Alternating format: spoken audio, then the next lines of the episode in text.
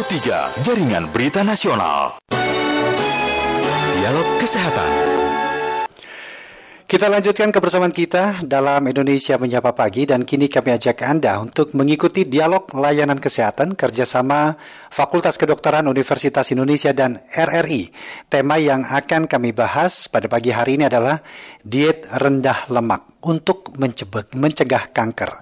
Kami nanti akan berbincang bersama dengan Dr. Krisa Delva Sutanto MGizi SPGK dari Departemen Ilmu Gizi dan kami nanti undang Anda untuk dapat berpartisipasi dalam dialog layanan kesehatan untuk dapat uh, hubungi kami melalui telepon di 021 352 3172, kemudian 386 2375 384 4545 386 6712. Kita mulai dialog layanan kesehatan pagi hari ini.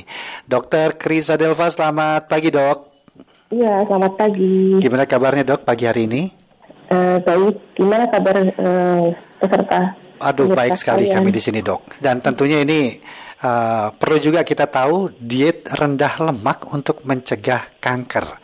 Nah ini tentunya kan mm, sangat bermanfaat buat kita ini dok ya, untuk bisa mengetahui lebih jauh lagi tentang tema kita. Baik dokter mungkin uh, bisa disebutkan selain kanker tuh memang diet rendah lemak itu dimaksudkan untuk penyakit apa saja sih dok? Kanker semata atau ada hal, ada penyakit lainnya?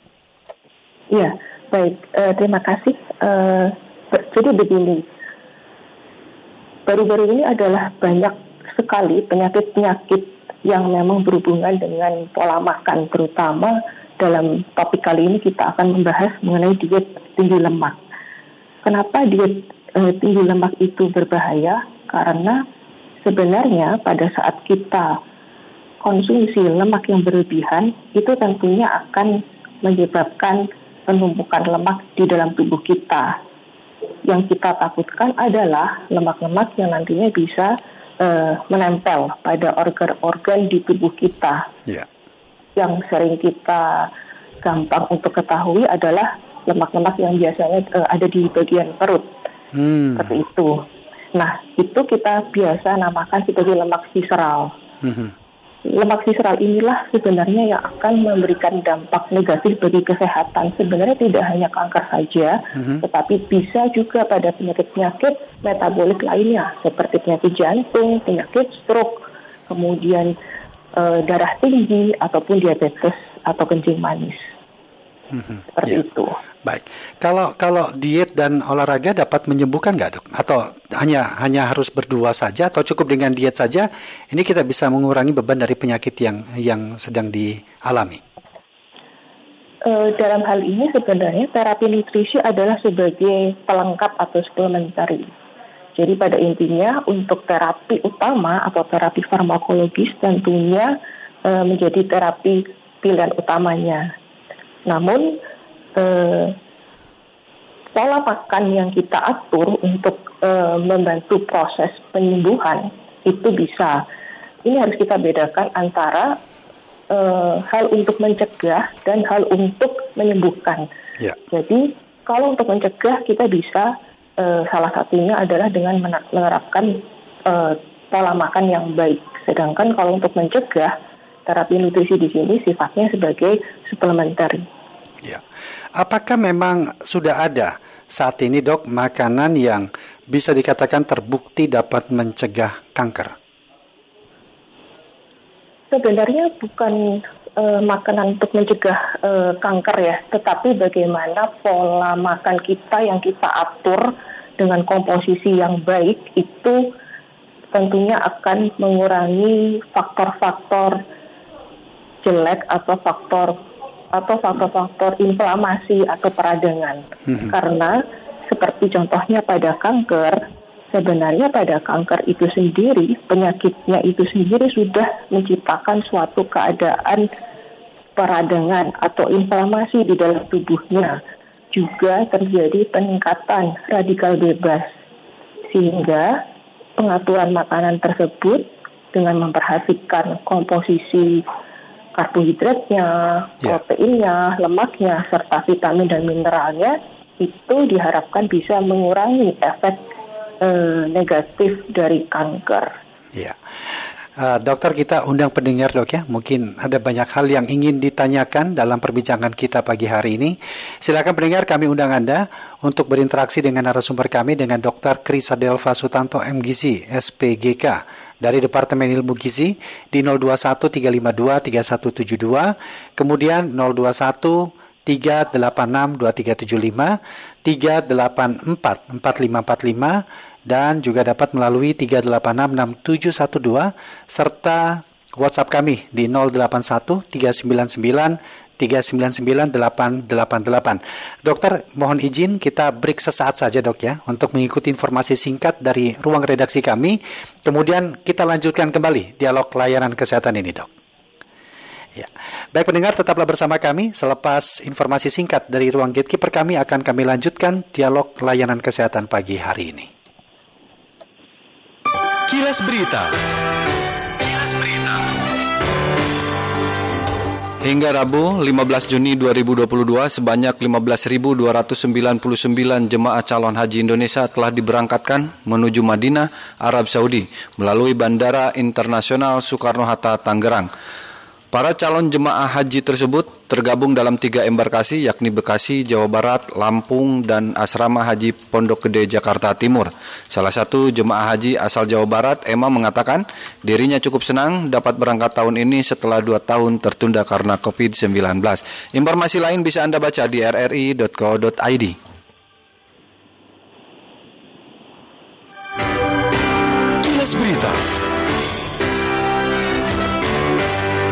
3. Jaringan Berita Nasional. Dialog Kesehatan. Kita lanjutkan dialog layanan kesehatan untuk pagi hari ini dengan tema diet rendah lemak untuk mencegah kanker. Baik, Dokter Kris, kita lanjutkan kembali dok ya untuk perbincangan kita pagi hari ini. Mungkin bisa disampaikan dok, seperti apa misalnya uh, diet rendah lemak ini yang bisa kita lakukan? Iya, baik. Sebenarnya selama ini adalah anggapan masyarakat tentang lemak itu sesuatu yang buruk. Tetapi eh, dalam kesempatan kali ini saya mau menyampaikan bahwa lemak itu sebenarnya tidak semuanya memiliki efek negatif bagi kesehatan. Uh-huh. Jadi eh, kalau kita lihat di sini adalah bahwa lemak itu bisa kita kategorikan menjadi dua bagian besar yang yang mungkin orang-orang sudah sering dengar yaitu lemak jenuh dan lemak yang tidak jenuh. Ya. Nah, eh, lemak jenuh inilah sebenarnya yang eh, lebih memiliki efek negatif bagi kesehatan.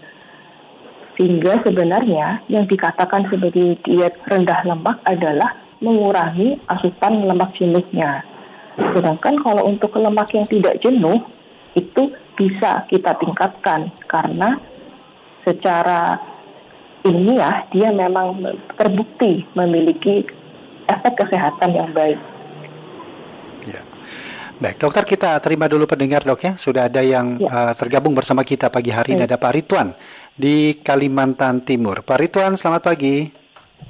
Selamat pagi, Bu ya. Rudije, ya. dokter, salam sehat. Salam sehat, Waalaikumsalam. Silakan Pak Rituan. Dengan dokter siapa nih? Dengan dokter Krisa Delva. Dokter Krisa oh, Delva Sutanto, silakan. Ya, saya panggil Krisa Delva aja ya. Ya, ya. selamat pagi ya. ya. Silakan. Baik, baik, Terima kasih Bung Rudi atas waktunya. Mhm. Iya mm -hmm. dok, jadi gini, memang perilaku hidup sehat itu memang di, diawali dengan diri kita sendiri ya. Saya sendiri memang pernah mengalami gini. Orang-orang di lapangan itu biasanya pasti mengkonsumsi mie instan gitu kan dok kan. Nah, seberapa lama sih makanan itu yang harus e, bisa dicerna gitu kan.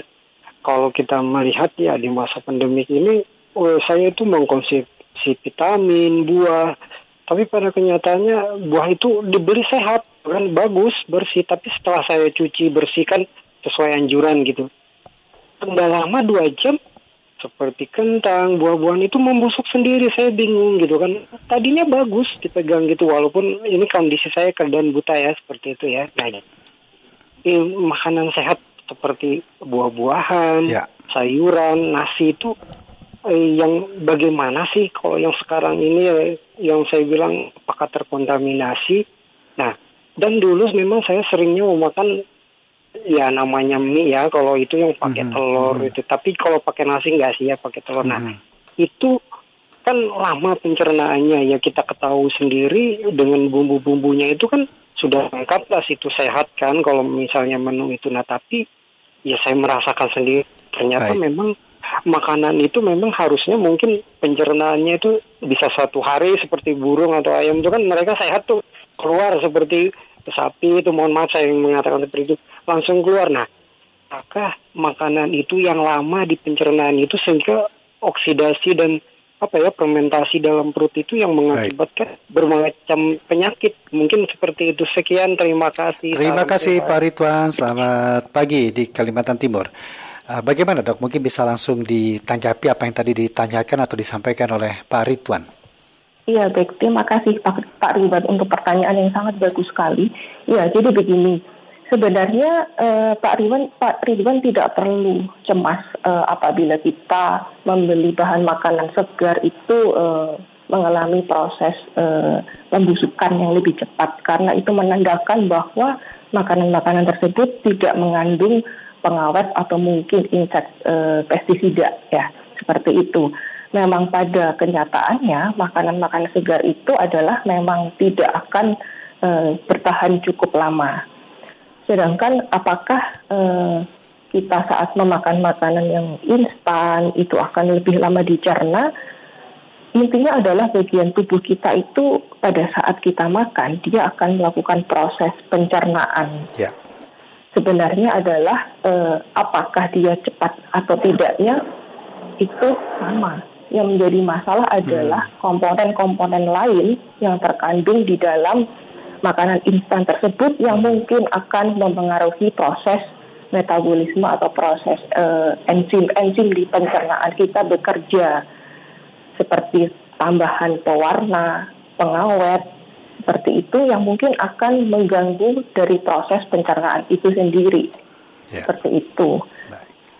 Baik, dok. Tadi kan dikatakan tidak semua lemak itu jahat bagi tubuh kita, tetapi ada sisi baiknya juga. Nah, dalam uh, diet rendah lemak ini, bagaimana kita memperhatikan uh, porsi kandungan lemak dari asupan atau dari uh, bahan-bahan makanan yang akan kita konsumsi sehingga tetap menjadi um, bermanfaat buat kita, tubuh kita, tetapi juga bisa mencegah uh, kanker tersebut, dok.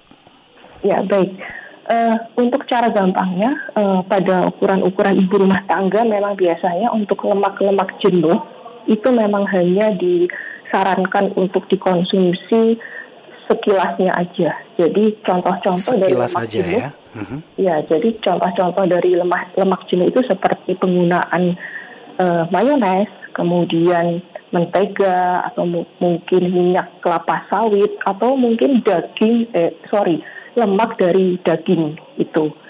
Dan juga mungkin eh, hal-hal lemak yang nggak kita sadari seperti kita konsumsi eh, cake, kue atau tepung-tepungan itu sebenarnya juga bisa menyebabkan perubahan. Meskipun tepung itu secara logika adalah karbohidrat tapi konsumsi karbohidrat yang berlebih itu akan menyebabkan perubahan proses perubahan makanan tersebut akan diubah menjadi cadangan lemak itu. Ya. Kemudian kalau untuk lemak yang baik itu bisa kita dapatkan dari lemak tidak jenuh. Lemak, lemak tidak jenuh itu ada dua macam. Ada yang kita kenal dengan lemak tidak jenuh rantai tunggal atau biasanya kita sebut sebagai monounsaturated fatty acid atau lemak jenuh eh, tidak ti- lemak tidak jenuh rantai ganda atau polyunsaturated fatty acid. Hmm, Itu ya.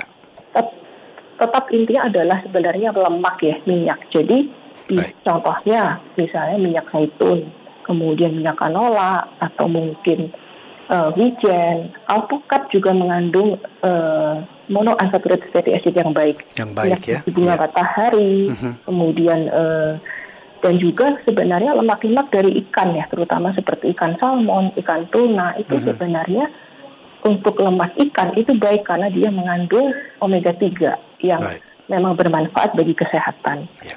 Jadi ya Dok, kita terima dulu pendengar dok ya. Sudah ada Pak Muklis di Pekanbaru yang uh, juga akan bergabung di pagi hari ini. Pak Muklis, selamat pagi. Selamat pagi Pak. Iya, silakan, pagi Pak Bu Muklis. Dokter. selamat pagi. Saya sudah berumur 70 tahun. Tapi saya terus saya jaga minum air putih. Mm-hmm. Lebih kurang satu hari itu lebih kurang 4 liter lah. Sampai hari ini saya minum. Nah, saya tidak makan santan-santan, tidak saya makan. Ya. Saya tidak makan goreng-gorengan karena saya tahu yang seperti ibu bilang banyak sekarang banyak minyak kelapa sawit. Mm-hmm. Saya tahu itu penyakit dari para ahli yang dekat-dekat saya bilang jangan itu kecuali minyak kelapa. Baik.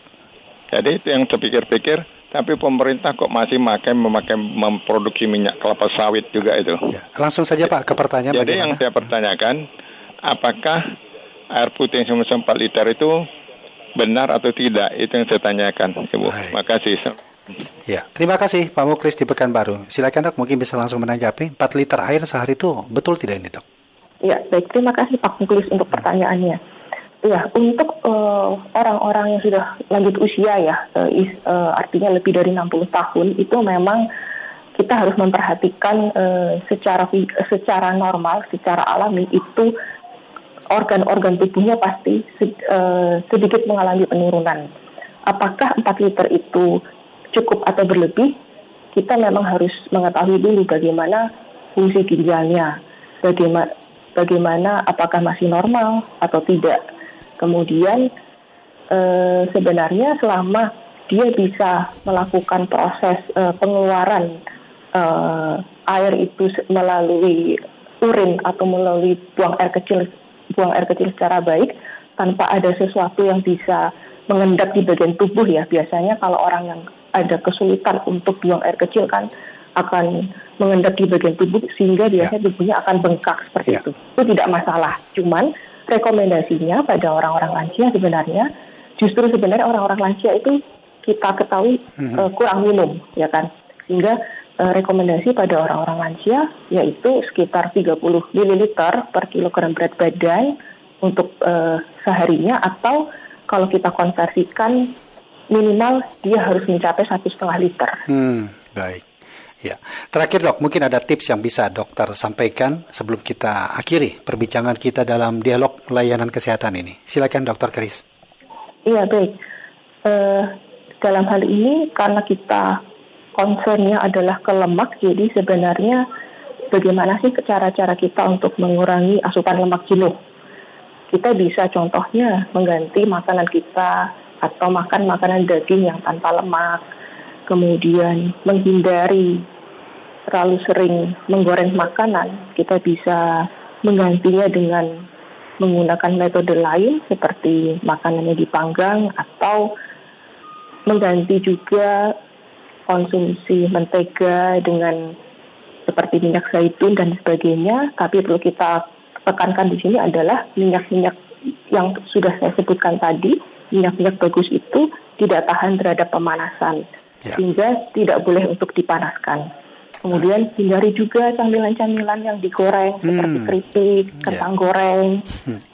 dan juga produk-produk olahan yang menggunakan pengawet dan yeah. pewarna. Baik, dokter terima kasih banyak sudah meluangkan waktu uh, mengisi terima dalam kasih. dialog lain kesehatan dan mudah-mudahan ini bermanfaat buat kita semua dok ya. Terima kasih dokter. Ya, terima kasih. Selamat pagi, salam sehat, salam tangguh dok.